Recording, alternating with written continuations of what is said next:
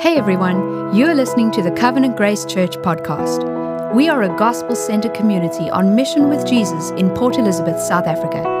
Enjoy the message. Hello.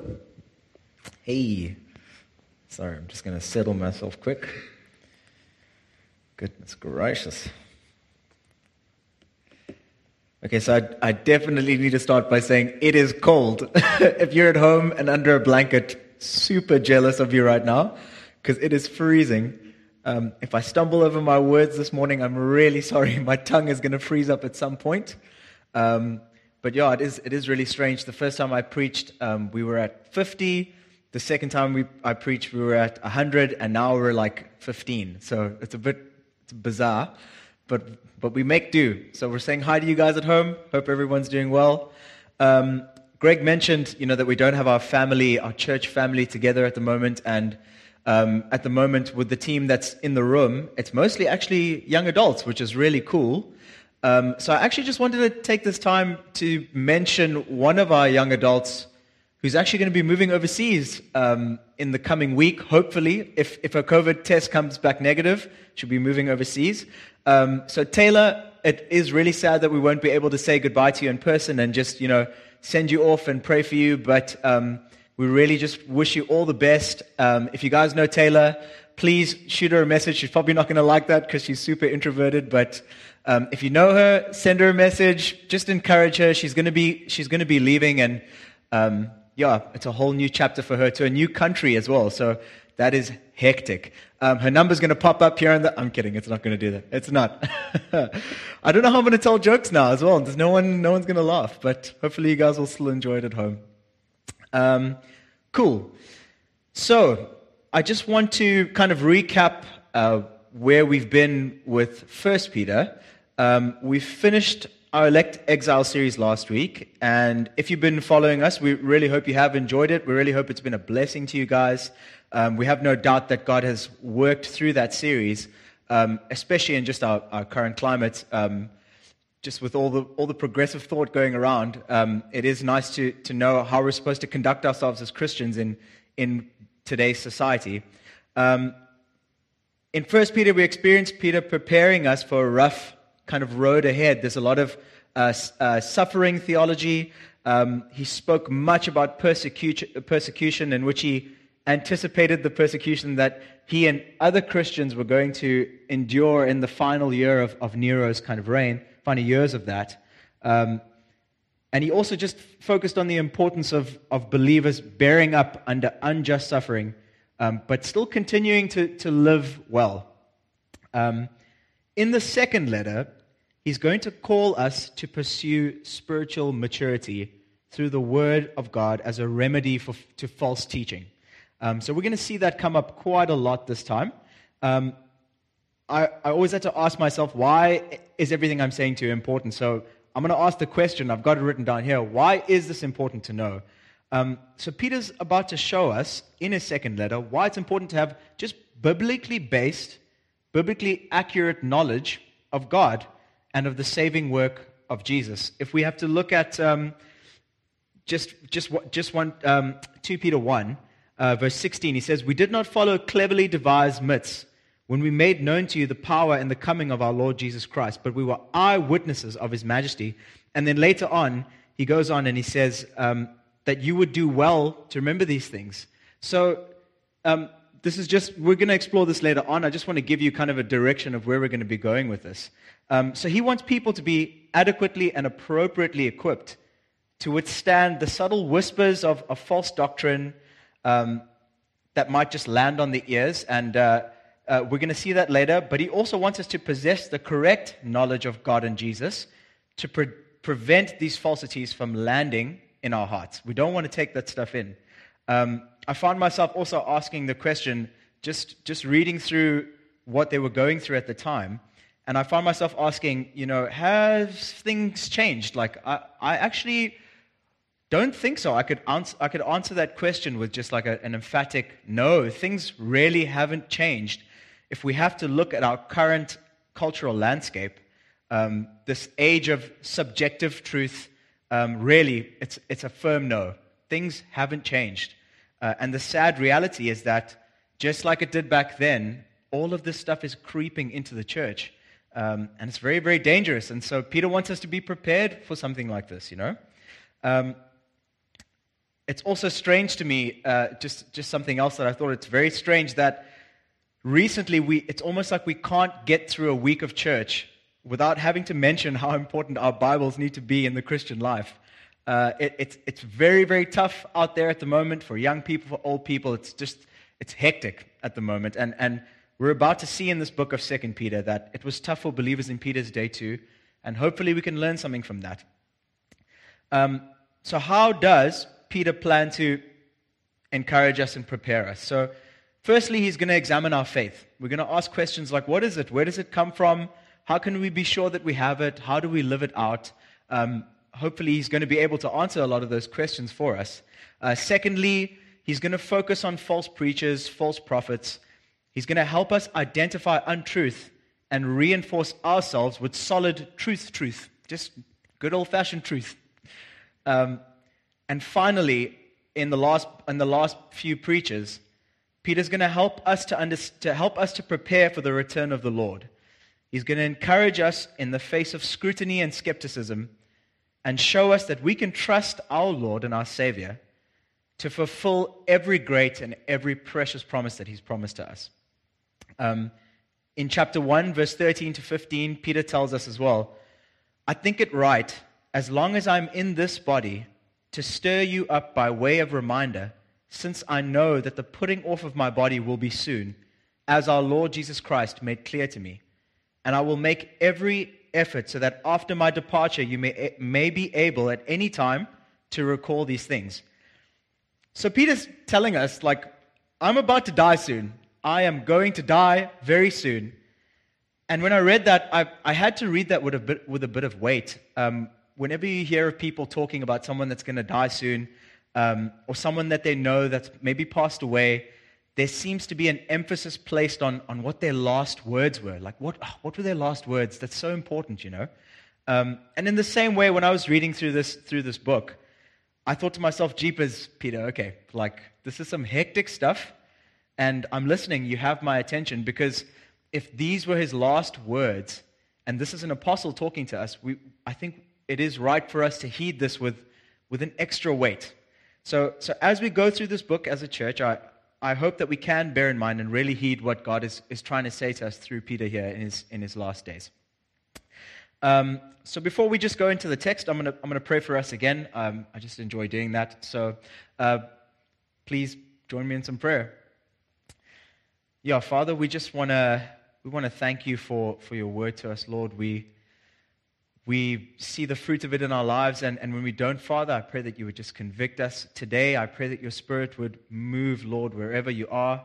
Um, I pray that you would just work in hearts today. I pray that your truth, Lord, would just push out any other kind of falsity or, or, or untruth that people are believing at the moment, Lord. I pray that your word would just sink deep into the hearts of believers today.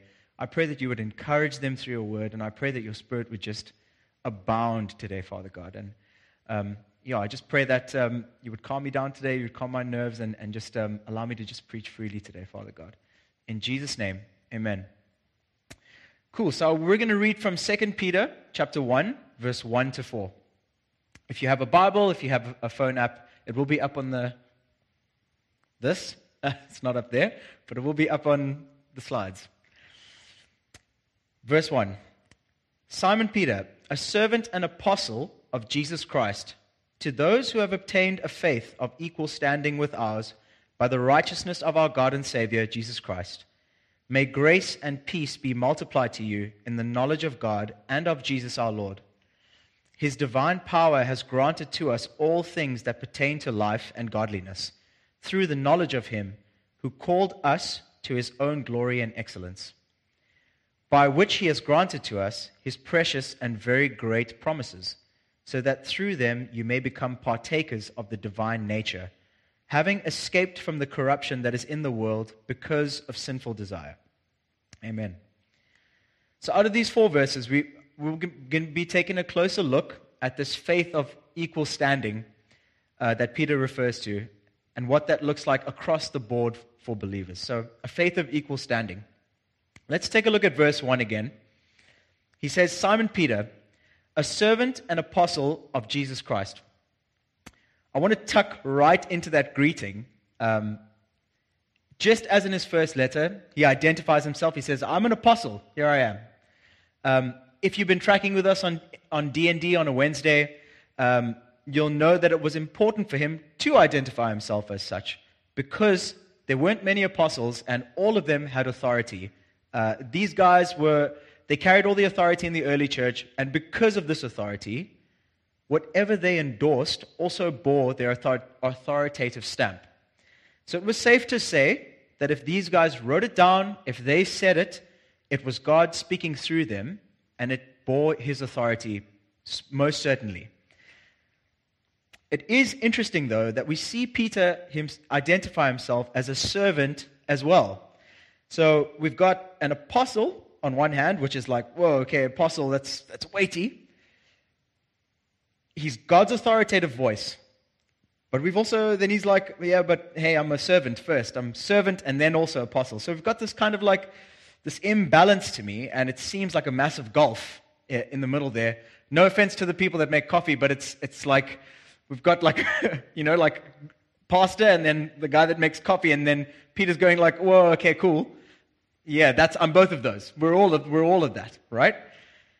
So in their context, in the days of kings and rulers, a servant was definitely lower than an emissary or an ambassador of, of God. What Peter was trying to show them was that he was not any more important in God's eyes than the lowest of person in, in, uh, in society. So he wasn't any more saved or any less saved than they were.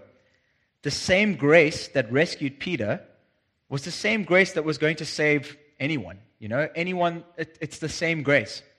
If we continue in verse 1, he reinforces that. He says, To those who have obtained a faith of equal standing with ours by the righteousness of our God and Savior Jesus Christ. So again, there he is. He's, he's reinforcing the idea of equality by suggesting that they share our faith, the apostles' faith. It's ours. Peter's posture is, is an incredibly humble one. He does not waive his authority, but he meets his brothers and sisters where they are in order to encourage them. He's almost taking a page out of, out of Jesus' book when, he, when Jesus says to them in Luke 22, verse 25 to 26, and he said to them, The kings of the Gentiles exercise lordship over them, and those in authority over them are called benefactors. But not so with you. Rather, let the greatest among you become as the youngest, and the leader as one who serves. So, not only is he living out what Jesus has been teaching them, um, but he's also juxtaposing it with what the world's doing. And, and so he's bringing kind of two points into there, which is really great. So, this faith we share, it's, it's a humble faith. It should humble us. And as soon as we think we have it pegged at any moment, I want us to play, pay close attention to this word obtained. So, so, from the original Greek, this word can also be translated as allotted um, or chosen to receive. So, if we are allotted something, it means that it's, it's given to us. But on what basis is this given to us? Maybe if we behave, is it, maybe that's what it is. Maybe uh, if, we're, if we're good enough people for, for long enough, God will seek to reward us with uh, this allotment. Um, but no, that's, it's a firm no. The text tells us that it's by, it, it is by the righteousness of our God and Savior, Jesus Christ. If ever we are to boast of our faith, then we will always arrive at, a, at an awards show where Jesus wins every prize in every category. Our faith is a gift from him, and so we have to give him all the credit for that. So then you're probably asking yourself, well, why is this important, Emile? Like, why do I need to know this? Cool, yeah, I know that we're all equal, but why is it important for me to know that? So, well, I'm glad you asked. Um, if our position as elect exiles hasn't humbled us enough, then our position as equal exiles should, should do the same even further. Before we are saved, we are all equal before God. We're sinful. from a murderer to a pickpocket, it doesn't matter what you are, you're sinful and you're, you're unholy in the eyes of God. But after we are saved, we are all equal in the eyes of God. We're children of a loving Father who by grace cast his love upon us. So we could look at that from a, from a homeless believer to a CEO of a company believer, from a new convert to a pastor. We are all equal before God. No person is better than the rest, and that's only because of Jesus. So then we move on.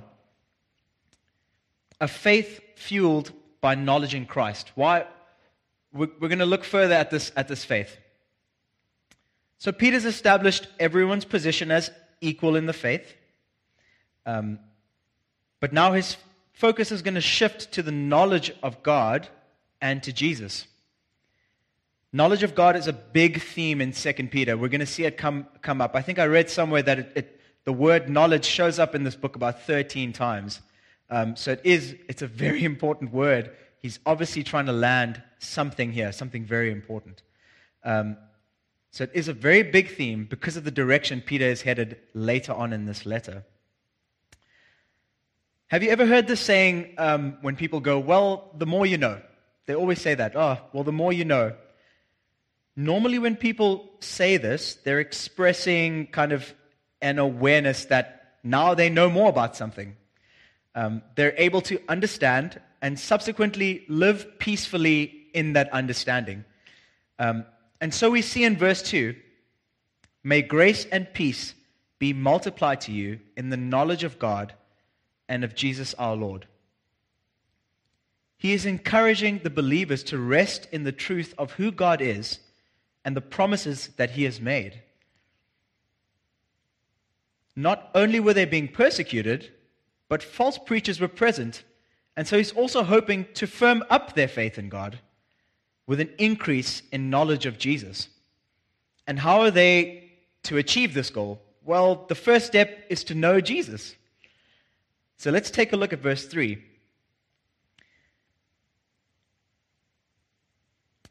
It says, His divine power has granted to us all things that pertain to life and godliness through the knowledge of Him who called us to His own glory and excellence. So, step one know Jesus. Well, what does that mean to know Him? Peter is referring to much more than just a superficial knowledge of Christ's life, Christ's death, and Christ's resurrection. Um, I, I, used to work at, I, this, is, this just popped into my head now, but I used to work for this company last year, and I remember going on a site. I was going for a drive to a site with my boss, and um, we just struck up a conversation, and we started talking about, about church and um, things that I do in my spare time, and I told him about church. And so I started to ask him, you know, tell me about your faith. What do you believe in? Um, blah, blah, blah, blah, blah, all of that stuff. And, and he could recite the gospel perfectly. He was like, Christ died for my sins, and now I'm forgiven. And, and that was great. But the rest of his life didn't display that. When I see the, saw the fruit that he was producing at work, I didn't get the sense that it was more than just a superficial knowledge. He knew all the right things Christ's life, Christ's death, Christ's resurrection. We even see Jesus warning us in Matthew 7, verse 21 to 23. He says, Not everyone who says to me, Lord, Lord, will enter the kingdom of heaven, but the one who does the will of my Father who is in heaven. On that day, many will say to me, Lord, Lord, did we not prophesy in your name and cast out demons in your name and do many mighty works in your name? And then I will declare to them, I never knew you. Depart from me, you workers of lawlessness. So, Peter is talking about the deeper knowing and knowledge that leads to salvation, a saving faith as opposed to a shallow one. And how does this take place? So the majesty of Christ is revealed to us, and as sinners, we are drawn in by just how glorious and excellent Jesus is. We see and know his glory as the one true God, but we also see his excellence in the virtuous life that he led on earth. the same righteousness mentioned in, in verse 1. So Jesus is the source of our ability to begin to live of life, a life of faith. But how? So John Piper, the pipes, he puts it like this. He says, We need to pause and stress this. The Christian faith is not merely a set of doctrines to be accepted, it is a power to be experienced. It is a tragic thing to ask people if they know the Lord and have them start listing things they believe about the Lord. Brothers and sisters, believing things about Jesus Christ will save no one. The devils are the most orthodox believers under heaven. It is divine power that saves. If the power of God does not flow into your life and make you godly, you are not Christ's. All who are led by the Spirit of God are the sons of God. The mark of sonship is divine power, and the mark of power is godliness, which means a love for the things of God and a walk in the ways of God. So, church, Peter is saying that this faith of equal standing, this faith that everyone has, it unlocks a divine power that grants to us all things that we need to persevere in this faith. This divine power that is present in believers is the same divine power and of the same divine nature as that which resurrected Christ from the grave. This is the same power, though it may not seem like it, it is the same power that enables us to do the good works that please and glorify God. And this supply of spiritual power is never in short supply and never fails. We may distance ourselves from this divine well or this source through, through possibly sin. But as soon as we are saved through faith in Christ, God will grant and continue to grant us this kind of power. And if we have, if we have to examine this just a little bit further, what does Peter tell us we are granted? He says all things. He doesn't say some things. We're, we're never lacking. He says all things. So without needing to ask for more, we already have every spiritual resource necessary for holy and godly living. Peter's tact with these Christians facing what they are facing also goes a long way to remind us that the Christian way of handling things is radically different how, from how the world or, or other religions would have us handle them. Paul puts it perfectly in 1 Corinthians 1, verse 18, where he says, For the word of the cross is folly to those who are perishing, but to us who are being saved, it is the power of God. So from there, I just want to move into verse 4. So if we kick off from verse 3, he says, uh, uh, To his own glory and excellence, by which he has granted to us his, very, his precious and very great promises, so that through them you may become partakers of the divine nature, having escaped from the corruption that is in the world because of sinful desire. So I want to click pause on divine power for a bit and I want to shift now to verse 4, where Peter begins to d- talk about these divine promises. So we know that knowledge, true, deep knowledge of Jesus' glory as God and his excellence as man, is the draw card for unbelievers to come to saving faith, and equal faith to that of Peter's, even.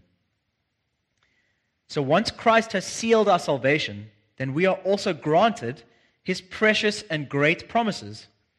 The Greek word for precious here can also be translated as, as costly.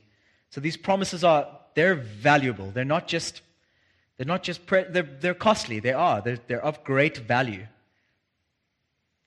Some of these promises, as, as we may already know, include things like spiritual regeneration, resurrection, the Holy Spirit as our helper, never ending grace, joy, strength, guidance, help, instruction, wisdom, the promise of heaven, and, and even eternal rewards. And, and there are a lot more than, than that. Those are just the ones that I could list now. I didn't want to go all day. And why does the Lord grant this to us? Because that would suggest that we would become full partakers of the divine nature. If we are called now to one day partake in the divine nature of all these promises, then we must also be certain that we are escaping from the corruption that is in the world. So the word corruption can also be translated as decay. Um, when I think of something decaying, it, it begins to decompose, um, begins to rot. There's a smell, there's a stench. Peter is suggesting that the moral decay or corruption is as a result of, of the sinful desire that is just so rampant in the world today. And don't we see it? The, the things that people do for greed, the things that people do for power, the things that people do for wealth. And we just we can see that the breakdown in society, even just last week in our own country, people inciting violence for their own political gain, not keeping people in mind. Um, it's, it's shameful. It's hectic and it's shameful. But, church, we know that we are successful in our escape because Christ has delivered us from that. So I just want to I just want to close for us. I know today was a short one, but I just want to close for us today with a bit of application, um, and I just want us to get us thinking about a few things.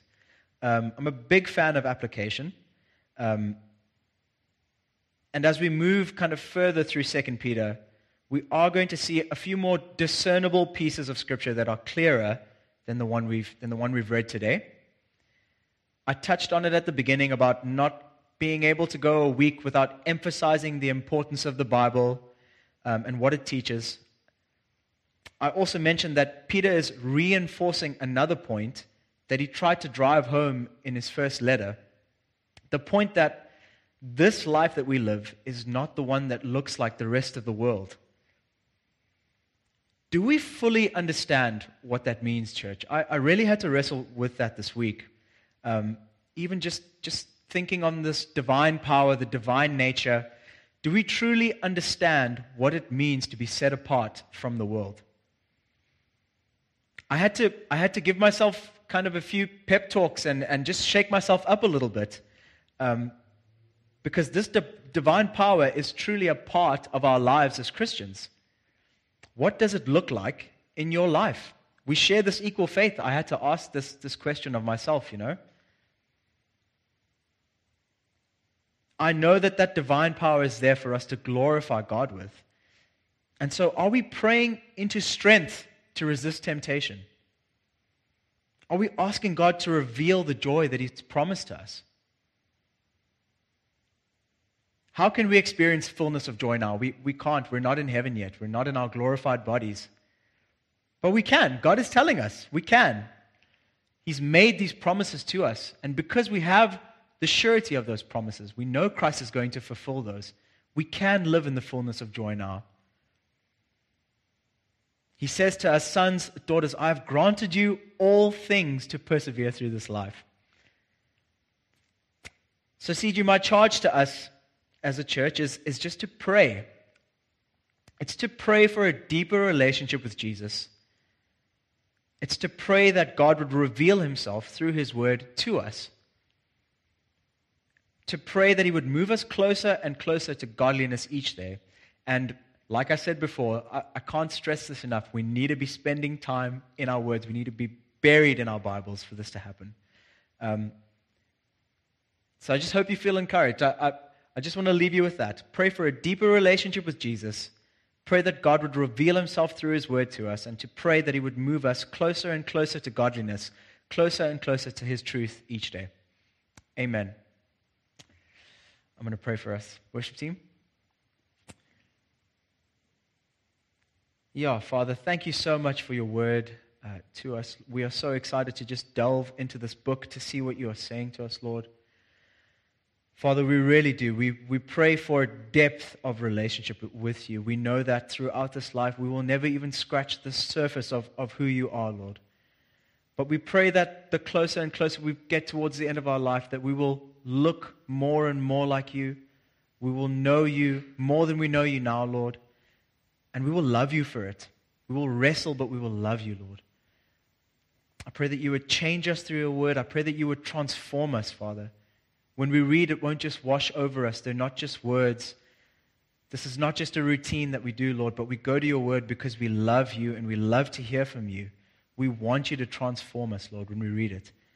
Your word pierces through bone and marrow and it pierces our hearts, Father. And we pray every day, pray that you would give us just the determination to go to your word, to consult you in our lives, Lord. You do guide us and you do provide us a divine power to stay on the straight and narrow, to glorify you every single day. So, Lord, please just be with us, go with us in the rest of this day. Bring us back together soon, Father, so we can worship you together and, and study your word together. In Jesus' name, amen.